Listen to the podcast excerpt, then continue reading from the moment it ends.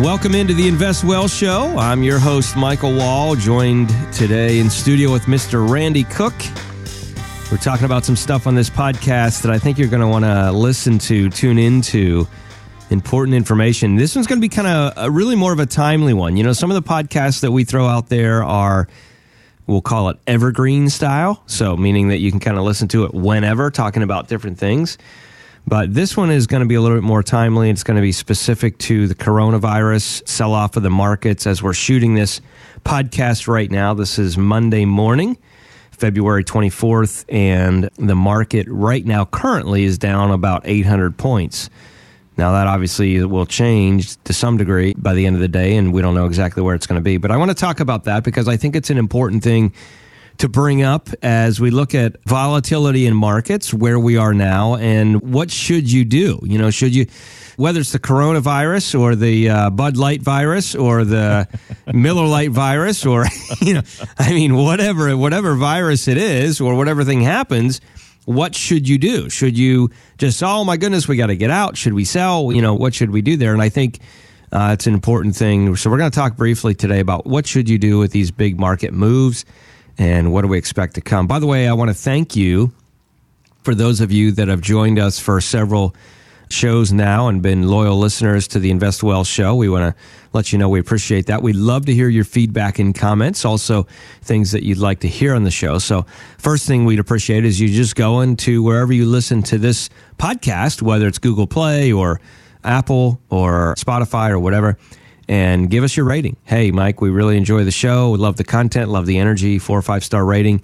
And if you can't give us a five star, we'd love to know why, but five star rating and give us your comments. Hey, love the show because of X. Also, you can layer in the comments things that you'd like to hear about. Maybe you're investing out there and you're doing your thing and you're like, you know what, I got some questions about this or that. Well, feel free to send them along. Another more direct way to send them along is you can send them directly via email to info, that's I-N-F-O, at leanonthewall.com. And as always, these episodes and podcasts are sponsored by Wall Private Wealth and U.S. Private Wealth, two companies that I actually own, full disclosure, and our team's been helping families for years in the process of protecting, growing, and reducing taxes on their wealth. So let's talk about the coronavirus, Randy, mm-hmm. and how it's affecting the markets, or really what is affecting markets, and what does that look like? You know, and it is interesting. People knee jerk, they really do. Yeah, they pour money into the market. I already read articles this morning about buying the dip, you know. So, what has happened this week is that the coronavirus is not all in China. We have mm-hmm. found that there's places in Europe where there are more cases and it seems to be growing. And what is this doing? Well, certainly, uh, you know, you hear about the cruise industry, the airline industry, the travel industry, the hospitality industry. All of these different things will be affected if people start pulling back a little bit and saying, I'm not going to travel. It definitely affects the rest of the economy.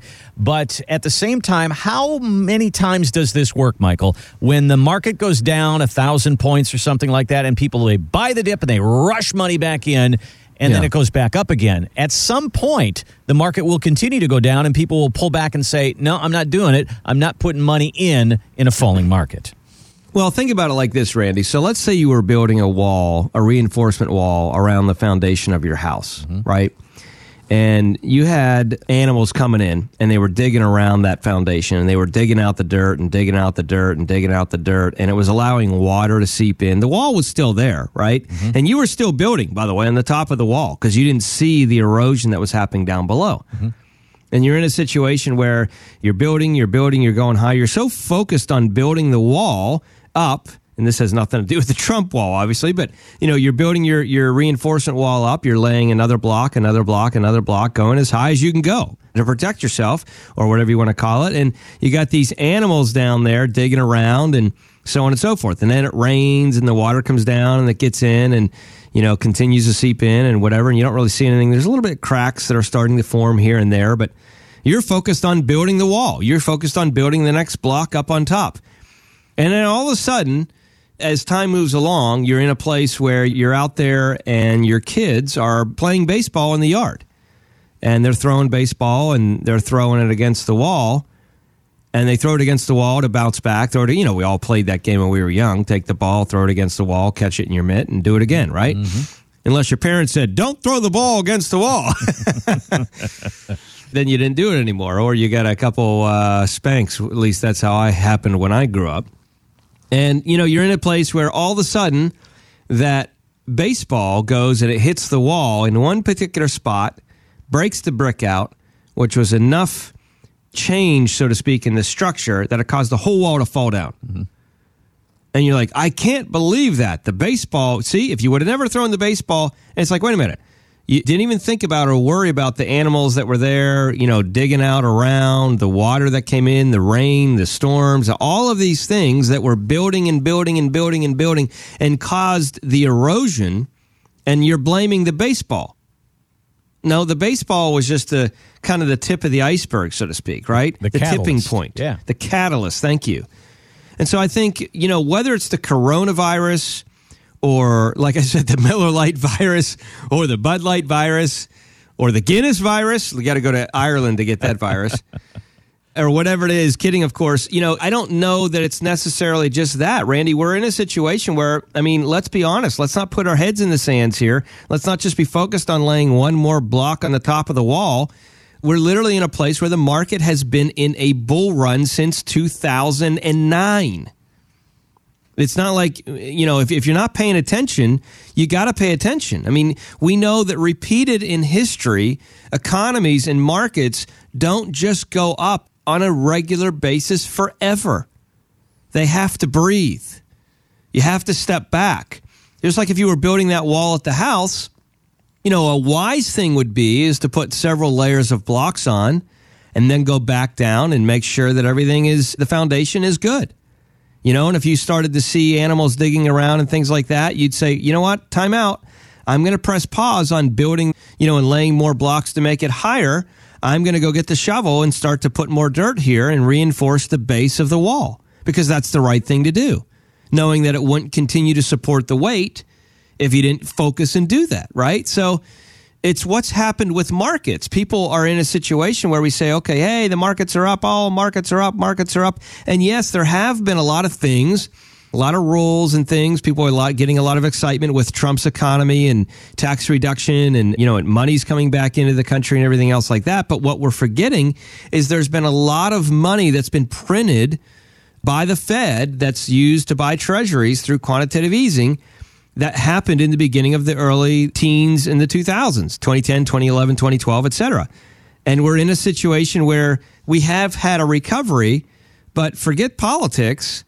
We've been in a, the longest recovery in the history of the country the longest bull run. And so you got to know it, the string has to unwind at some point in time. And in my opinion it could be the coronavirus. It could be you know a little while back we had a flash crash and you know, other things that we had talked about in years past in markets. I mean, it could be anything. It could be China, it could be trade, it could be whatever, but something's going to unravel it. And I always like the premise investing like a fire. Like if you're out camping somewhere and you know, you take your kids camping and because you love the outdoors and you like to sleep on the ground especially where there's some roots. So that way, when you wake up, you got to go to the chiropractor. It's a wonderful situation. Your neck's out of alignment. Your, ah. ne- your neck. Sounds like you're speaking from experience. Well, I can't say that I spoke from experience, but I can say that I speak from experience. Yeah. I will tell you that. Okay. my wife loves to lay in the ground where all the roots are and the rocks are, and you can hear people walk by your tent at four in the morning because they don't like to sleep ever when they camp. You just love camping, don't you? I it's, it's it's phenomenal. Actually, you know, I I don't mind it. You know, I don't mind it, Randy. It's it, the sleeping. yeah, I know. If I can sleep, I'm good, right? yeah. I mean, you got two or three days of being up pretty much with a couple hours a night. Anybody gets cranky, right? so you're in a situation where you're building a campfire and you go to the store and you get your wood and you know, hopefully it's dry because they kept it inside or whatever they did with it. And you got the wood, you bring it back, you build your fire. Well, that fire needs two main things to continue to burn. Randy, let's check your level of fire building knowledge. It needs fuel and it needs air. It needs oxygen. That's exactly right. Mm-hmm. Ding, ding, ding, ding. You're the winner. Okay. So yeah, well, that's what it needs, right? So if you're in a place where you're standing there and you're like, wow, we got the, you know, I don't know if you're like the pyro people. I am. So when you're in the campsite, it's like, I want to have the biggest campfire around. Okay. It's like, okay, kids, how can we make this four layers high? I'm seeing you like Tom Hanks. I make fire. exactly. It's like, ah, yeah, super high. Yeah. And people are walking around like, that's a really nice fire. I'm like, I know it is. and it's mine. So I'm in a place where we're building a fire, we're having a good time, whatever, it's all good. But the question is, how much more will that fire continue to burn if we don't have any wood, if we run out of wood? At some point in time, it's done. Yeah. We got to get more wood, right? And so the challenge with investments, the challenge with markets, the challenge with things in general is you have to look for what is pushing it. What is pushing the process? And that's really, really important. You know, back in the late 90s, tech was hot, right? And then everybody's talking about, oh, the tech bubble burst. And first off, it's a bubble, it's probably going to burst. So there's a little, you know, news flash for the geniuses out there. you know, I've never blown a bubble from bubblegum that hasn't just continued to grow, or I'd be sitting here still blowing it, right? I mean, it'd be like the biggest bubble in the world. Mm-hmm. People in China be like, what is this like? This is like pink, sweet stuff in my face. Oh, it's a bubble from Michael Wall. okay? Right. Kidding. Kidding, of course. But at the end of the day, it's going to burst, right? So, you know, when you look at the late 90s, it's not about tech bubble bursting. It's about the fact that, you know, industries change, new things come out. All of a sudden, you know, money shifts people get excited about going. I mean, if you've ever lived in an area where you got a brand new restaurant, right? You got a brand new restaurant that comes out and it is just packed. You can't get in. I mean, it's just packed and packed and for weeks, maybe even months, depending on the restaurant. Where did all that business come from? It came from people leaving other restaurants and not going to other restaurants that they enjoyed going to and going to this one which means some other restaurant is feeling the fallout, right? Mm-hmm. And when you look at investments, fuel is people investing money into certain things. You know, if it's oil or Apple or, you know, whatever it may be, Amazon, it's not necessarily just because of business growth. You know, every market move is made up by a variety of factors. One is just flat out, you know, economic climate, but the other one is fuel going into the fire. And if money is not going into the fire, then we're in a situation where the fuel starts to die. And what's happened is, is people are in a place where they're realizing, Randy, that we've been in the longest bull run in history. And there's some powder that they're keeping dry. It's sitting on the sidelines because people are waiting for what comes next. And there's nothing wrong with that. So let's get down to the, you know, as uh, Jack Black says in uh, Nacho Libre, let's get down to the nitty gritty. okay. What should you do? Well, you know, what you should do is you should never be all in to anything, anywhere, at any time, in my personal opinion, unless it's your own business. So let me preface that. You need to know when to be all into your own business and you need to know when to not be. But when it comes to investing in general, I mean, you take all of your investments and go invest it in one particular stock or one particular market or one particular thing would not be a good idea. Case in point, right now with U.S. Private Wealth, which is our advisory firm, you know, Dalton and I, which he's the junior manager there, and myself, which, you know, I lead with portfolio direction and design as well. We are literally, Randy, in a place where we had a conversation last Monday where we were talking about dollar cost averaging, some money's in that's sitting on the sideline and some different things. And we haven't made any moves yet because we kind of wanted to wait and see. You know, we certainly, the market was down a little bit Friday. We wanted to kind of wait and see what was happening. And I think if anything you do, if I say anything from that, you want to do things strategically. So if you got monies that you're investing and you're all in the market right now, you know, you might want to say, well, geez, the market's down big. I don't want to sell now. Well, that's true, but what if it continues to drop? Then you're going to say, well, I probably should have sold then, right? But what if it bounces and goes back up? Then if you sold, you would have said, well, I probably shouldn't have sold then. The point is, is you don't want to try and time markets and you don't want to try and do things based on the day or the week or even the month. You want to do things more from a macro level. You want to do things more from a big picture perspective. And that big picture perspective says the markets have been up since 2009, March ish of 2009. We're in the longest bull run in the history of the world. Yes, there's a lot of great things happening, but in my opinion, it makes sense to think about. Obviously, you got to look at your own personal situation, but think about maybe taking some monies and, and moving to areas that are more safe, especially if you're older and you've achieved your wealth already. You know, you don't want to necessarily take any unnecessary risk. I mean, you know, it's like we always talk about golf, Randy, but we were both talking about golfing this weekend. Mm-hmm. I was golfing at Trump International with uh, Jim Jordan, uh, representative from Ohio, and Warren Davidson, representative from Ohio as well. Great guys. Jim's one of the guys that's been leading the charge a little bit with the impeachment thing and some other things. And you were golfing this weekend in Atlanta, right? Yep. At Bears and Best, so, one of the Jack Nicklaus's courses. Yeah, and so when you golf, so I ask you the question: if you're in a place where you hit a bad shot and you end up going into the woods, and you have the ability that if you get in there and you see it, you're like, oh man, I can see the flag, I can see the green, I can see it. There's three trees in the way, but I got about a six inch window between those trees, and I I just know myself. I know I can punch that ball right through that hole. That's six inch. I know I can do it. It's a trap. I know I can do it. It's a trap. It's a trap. so you can either do that or you could punch it out and, you know, take one more shot. So the question is, what should you do? Take your medicine. Go the safe right. route. Yep. Go the safe route, get it out there, and then you know for sure you're going to have a great opportunity for the next shot to hit it on the green. You know, the other option is is you try and just ego it up and say, "Oh, I can do this." Try and punch it through those trees and you miss and you hit a tree and it bounces back and it lands 10 yards behind where you started.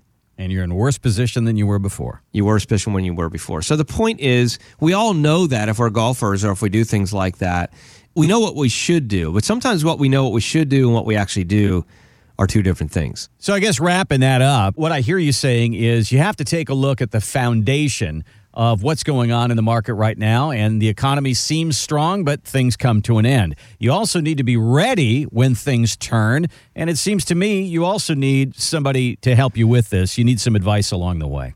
Well, you do. And that's why every pro ball player, every pro golfer, since we're talking about golf, we'll talk about golf. Every pro golfer has a caddy that's helping them judge distance you know, they don't get to the level where they practice and practice and practice and become so good, Tiger Woods or, you know, whoever it is today, right? There's a lot of great golfers out there. They're not in a situation where they're showing up and they're like, you know what, I'm good enough now. Um, I don't think I need a caddy. Uh, I don't need somebody helping me with distances. Doesn't and I happen. definitely, I definitely don't need a coach because I got it. I mean, the best people continue to get coaching. And the reason is because they know the value of coaching. That's why they continue to be the best people in a lot of ways, right? And if the coaching's not working, what do they do, Randy? They switch coaches. Yeah, of course they switch coaches. I mean, it's like, you know, if you're going to the gym and you got a trainer and you're like, hey, I've been in the gym now for three years and I got a trainer that's telling me, uh, uh you know, you're doing a great job and, you know, it's going to take X amount of time, but you're not seeing any results. It's like, you know what? You might want to get a different trainer. Yeah. Chances are they don't know what they're doing. They might be able to talk some games, share some information, but, you know, so you change the coach, you change the trainer. It's nothing, it's normal. That's what people do in life. And unfortunately, with people with their investments, they somehow get these emotional bonds and they say, well, you know, this person, I've known them forever. And, you know, they really, they're like a lifelong friend. And, you know, I know I don't love the results. Maybe I sure we're doing great when the market's up. We make a lot of money, but when the markets are down, we lose a ton of money, which kind of washes away a lot of the gains. But I just feel like I, I have to, well, no, you don't. And business is business, or friends are friends, and you got to make the decision that's best for you. So you're right, you need some help. And I think my simple analogy here would be, and you've heard me say before if you've listened to this podcast, we are in the longest bull run in history. Don't put your head in the sand. Pay attention. If somebody's out there telling you, you know what, don't worry about it, the market always wins long term, hang in there. Well, they're not paying attention to the fact that since the inception of the S&P, there have been over 3 flat periods where the markets have literally gone sideways for almost 20 years per period. That's a long time. Mm-hmm. So if you're 60 years old and we're in another flat period, you're in a situation where, you know, basically until you're 80, the markets could be sideways. If you actually look at the market growth with inflation added in, Randy, and I'll end on this note from the year 2000 to 2016, the market was basically flat Go look at the chart. Go look at macro trends 500 S&P 500 and pull that up and look at 2000 to 2016. You'll see that the chart, the market was basically flat for 16 years. That's a long time. It's a far cry from what they tell you that the market goes up at 8% per year. But that's over a long, long history of the market. There's some down and there's a lot of yeah. flat there too. Yeah, and you have to evaluate the stage of life that you're in. I mean, if you're 60 and retired, then the question is is you got to evaluate, you got to do things differently. So my suggestion there is if you got questions about what should I do? I'm challenged to know. I don't want to just play the yo-yo game anymore. I've done it in the past. Go to leanonthewall.com. Go to leanonthewall.com. There's a lot of great information there. You can reach out to our team there. We've been helping families for years protect, grow, and reduce taxes on their wealth with a variety of different investment structures, thinking outside the box, utilizing uh, direct real estate, utilizing a variety of other things like private equity and other products that are not connected to the market risk as far as, you know, losing principal and things like that. So there's a lot of things that you can do in building a comprehensive plan. And you got to be looking at that at this stage in the game. So we got a lot of great education and information there as well. So leanonthewall.com, reach out to us. We'd love to kind of add value there. As always, I hope you enjoyed the show. And, uh, you know, we talked about some things, had a little fun along the way, but this is really an important time to evaluate what you've done. You worked hard for what you have. So take the time to do that. And as always, our challenge is for you to live on purpose so you can live with purpose and steward the wealth that you've been blessed with well. Hope you have a great one. We'll talk to you soon.